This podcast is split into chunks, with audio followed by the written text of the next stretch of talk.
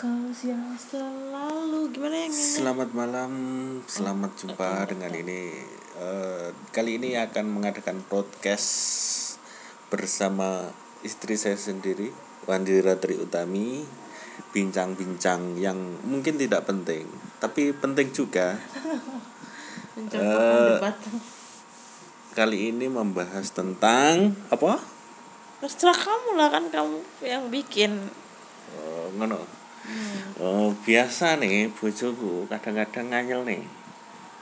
Ya kalau kita pakai bahasa Jawa kan nggak semua orang ngerti. Kadang-kadang nganyel nih, kadang-kadang ya Yang nganyel ke itu apa kan kalau yang pendengarnya bukan orang Jawa gimana? Nggak ngerti lah. kadang sok-sokan. Ya nggak sok-sokan dong. Kita kan ngomong tuh sesuai tempat. Kalau ngobrol do- sama orang yang bahasanya apa ya kita bisa ya pakai bahasa itu menghargai. Kalau enggak ya enggak lah pakai bahasa nasional. Orang udah tertuang di Sumpah Pemuda 1928 kok bahasa nasional kita bahasa Indonesia. Ya dong, kayak ini kamu ngajakin bikin podcast begini. Emang targetmu cuma target orang Jawa yang pendengarnya kan kita harus punya target itu seluruh Indonesia yang mendengarkan Eh, pemasaran target orang Jawa itu di Indonesia itu 60%. ya I know. Tapi nggak seluruh orang Jawa juga bisa bahasa Jawa walaupun dia aslinya orang Jawa tapi kalau dia digedein di kota Jakarta Tangerang atau mana pun dia udah terbiasa pakai bahasa Indonesia dan nggak ngerti kayak mana. Ya dari penduduk Indonesia 270 juta penduduk dan menguasai 60% atau sekitar 140 juta penduduk orang Jawa. oh. Segitu? Nah, kita itu minimal mendapatkan segmen pasar 50% dari orang Jawa iya aku tahu atau sekitar 70 juta. Dan generasi milenial di saat ini. Milenial milenial. Di saat ini eh, kira-kira umure antara 15 sampai 25 ya semoga saja mendapatkan pangsa pasar sekitar 75% ya di saat ini adalah podcast tentang edukatif, inspiratif dan berguna untuk bangsa dan negara. ya memang kita membutuhkan public speaking yaitu tata cara bahasa dengan lawan bicara kita yaitu lawan bicara kita kadang-kadang kita lupa lupa dengan budaya kita. Kenapa? Kadang-kadang awak iki lali karo jati dirinya sendiri. Padahal kita itu Indonesia itu luas dengan beragamnya yang disatukan oleh Bhinneka Tunggal Ika yang di mana 17.000 pulau terbentang dari Sabang sampai Merauke. Dan bahasa 1300 bahasa tersebar di daerah-daerah. 1300 ya?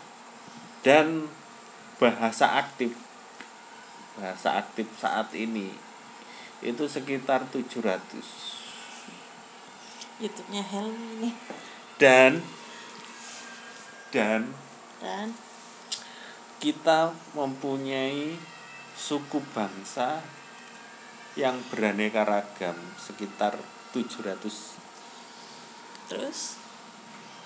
Dan bila mana kita manfaatkan dengan baik maka kita tidak akan kalah dengan namanya kepop alias kroya kroya udah lah males banget ya ngomong ini.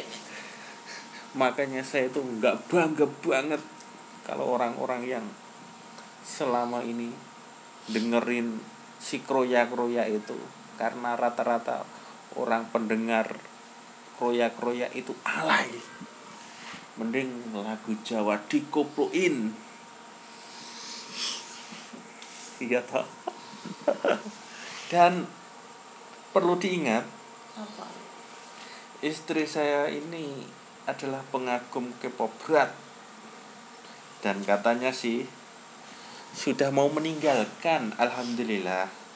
Tetapi kadang-kadang curi-curi curi nggak curi-curi aku di depan kamu kok. Jangan Ya, gitu, gitu. ya ini mau podcast atau kamu ngomong sendiri? Ngomong aja sama ibu. Kalau aku banyak ngomong ini kamu kuasai sendiri dan saya itu penyuka lagu koplo. Ya I don't like this. Dan saya mengagumi koplo saat ini yaitu Nela Karisma dan Didik almarhum Didik Kempot yaitu dengan campur sarinya yang mengusung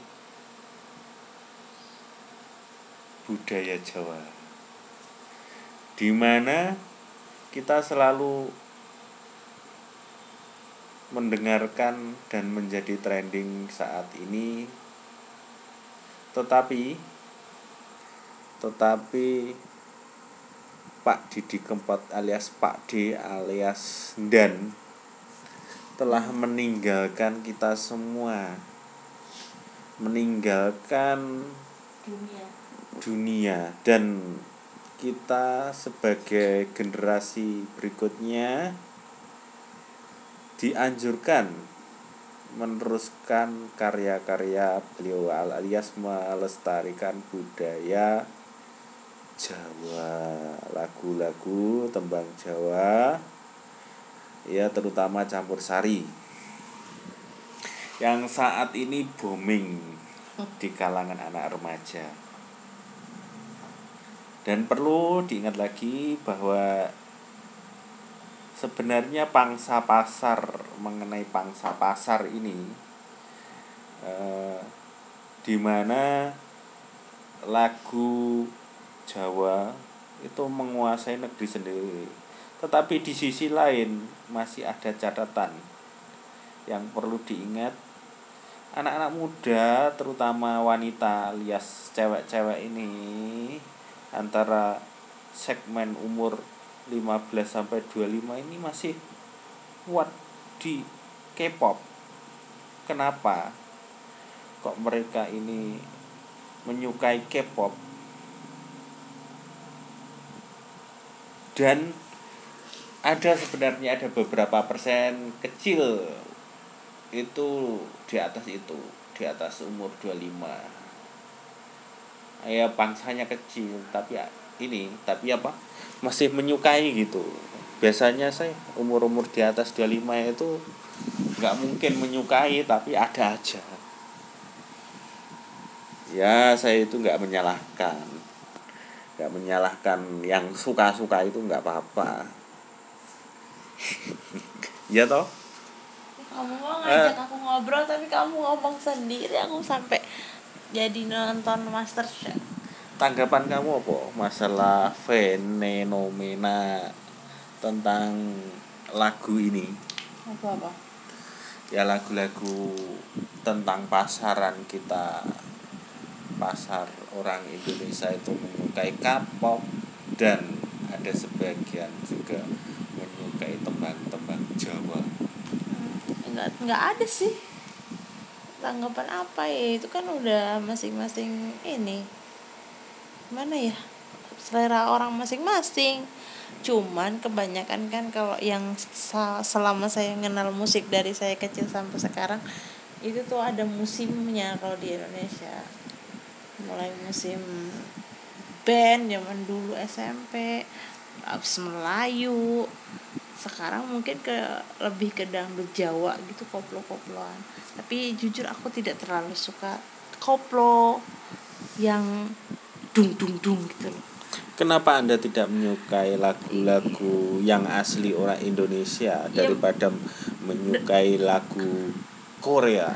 Aku suka lagu asli Indonesia lagu daerah aku suka terutama lagu Jawa tapi aku nggak suka dikoploin karena koplo itu menurut aku ini kan ini ya personal kan. Selera kamu. Selera pribadi aku karena aku itu nggak terlalu suka musik yang berisik. Aku mah sukanya musik-musik yang pop yang yang slow-slow gitu loh sukanya begitu. Tapi kamu sukanya yang musik yang suka lunja-lunja? Lunjak-lunjak enggak itu tuh kan koreo. Mereka kan nari. Dan lagu kalau boy band Korea pun kalau lagunya yang yang apa? Yang apa sih namanya? Berisik. Aku nggak suka. Bedain dong berisiknya K-pop sama berisiknya koplo itu jauh. Ya enggak. jauh. Dulu aku tuh nih jujur ya aku tuh mulai suka lagu Korea itu gara-gara dulu aku nonton drama. Dari dan aku tuh dulu tuh paling anti sama boy band karena menurut aku tuh mereka tuh kayak perempuan. Tuh. Terus aku aku juga dulu berpikir apaan sih? Orang nari-nari ambil nyanyi koreo doang paling juga lip sync kalau ini. Aku dulu tuh selalu berpikir begitu. Aku tuh nggak suka yang laki dan cewek kayak cewek-cewek gitu. Menurut aku dulu ya karena rambut rambutnya K-pop itu kan warna-warni aku tuh nggak suka tapi Ah, kenapa kamu suka? ya dengerin ini kan aku mau ngomong. Awal mula aku suka lagu Oh, iya, Korea tuh ya lanjut. Gara-gara drama soundtracknya bagus. Aku tuh dulu be- taunya itu soundtrack itu judul dramanya ya biar kamu tahu. Breed Love. Pokoknya dia tentang roti Kim Taku. Nah itu tuh salah satu soundtracknya. Lagunya tuh melo. Ya itu tuh judulnya apa lagu anu Korea? judul judulnya eh kok aku lupa ya na na na na na na na na na na nah gitu lagunya tapi aku lupa judulnya nanti aku browsing dulu ya aku lupa sumpah lagu Vene kok iso lali enggak dulu itu aku kan kirain aku itu tuh yang nyanyi yang nyanyi itu tuh eh, apa pemain dramanya itu karena ternyata itu pemain drama itu eh, biasanya sekalian nyanyiin lagu di soundtrack eh, apa? Apa namanya? Apa namanya? Soundtrack apa? Dramanya itu loh. Ah, judulnya Hope is a Dream That Doesn't Sleep. Ja- itu ternyata pas aku kerja di salah satu rumah sakit di Jakarta aku tinggal di asrama aku ber eh, ada anak baru masuk perawat dan itu dari Jawa. Asal tahu ya Jawanya dari mana. Itu dari Wonogiri itu adalah kampung suami aku ternyata sekarang. Aku juga nggak nyangka aku dapat jodohnya sama Allah dikasih orang Wonogiri jadi dia itu ternyata pengagum berat K-pop sejati. Dan dia itu salah satu elf. Elf itu mem, eh, apa fansnya Super Junior. Dia aku waktu nyuci baju di kamar mandi aku dengerin lagu sambil dengerin lagu itu. Terus dia nanya sama aku Mbak Ira katanya gitu Mbak Ira suka lagu ini juga. Dan dia tuh ngasih tahu aku ternyata penyanyinya itu namanya adalah Kyu Yoon Mike Cho dan ternyata Kyuhyun itu adalah salah satu member dari Super Junior. Dan dulu tuh otakku K-pop tuh cuma Super Junior karena dulu dia hits banget di zamannya itu. Dia ngadain tiga kali konser tiga hari berturut-turut di Jakarta. Dan selama turnya itu cuma di Indonesia dia ngadain sampai tiga hari berturut-turut. Kalau di negara lain tuh paling lama di Jepang pun yang fandomnya terbesar dia cuma ngadain dua. Dari situ aku mulai suka yang namanya Kyuhyun belum suka Super Junior cuma suka Kyuhyunnya karena memang dia ternyata spesial eh spesialis penyanyi baladnya Korea. Dari situ awalnya. Dan aku pun juga tahu boy band itu cuma Super Junior dan itu juga karena Kyuhyun nah kenapa aku jadi tahu misalkan boy band lain boy band lain itu? Karena aku suka baca berita. Dan di berita itu muncul lah itu itu itu. Tapi aku nggak kepoin satu persatu boy band itu nggak tahu.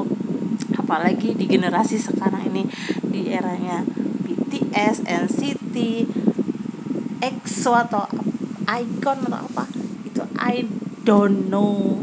Bling Super Junior pun aku nah yang sekarang hits itu apa Blackpink ya. Itu pun aku ya cuma sekedar karena dia trending di YouTube karena aku sekarang pengagum YouTube suka nonton YouTube. Suamiku tuh suka pegel kalau dia trendingnya Korea mulu Korea mulu Korea mulu Korea mulu dipikirnya aku nonton mulu kali ya. Padahal kan karena lagi trending ya aku tonton apa salahnya? Orang dia aja nonton yang trending kesukaan dia dia juga aku mau terserah. Cuma aku ya udah terserah masing-masing suamiku seleranya koplo aku mungkin seleranya balat Korea. Ya udah masing-masing. Tapi aku kan nggak pernah ih kamu suka koplo gini-gini. Ngajakin penikmat musik lainnya nggak pernah aku begitu-begitu tuh that's my statement.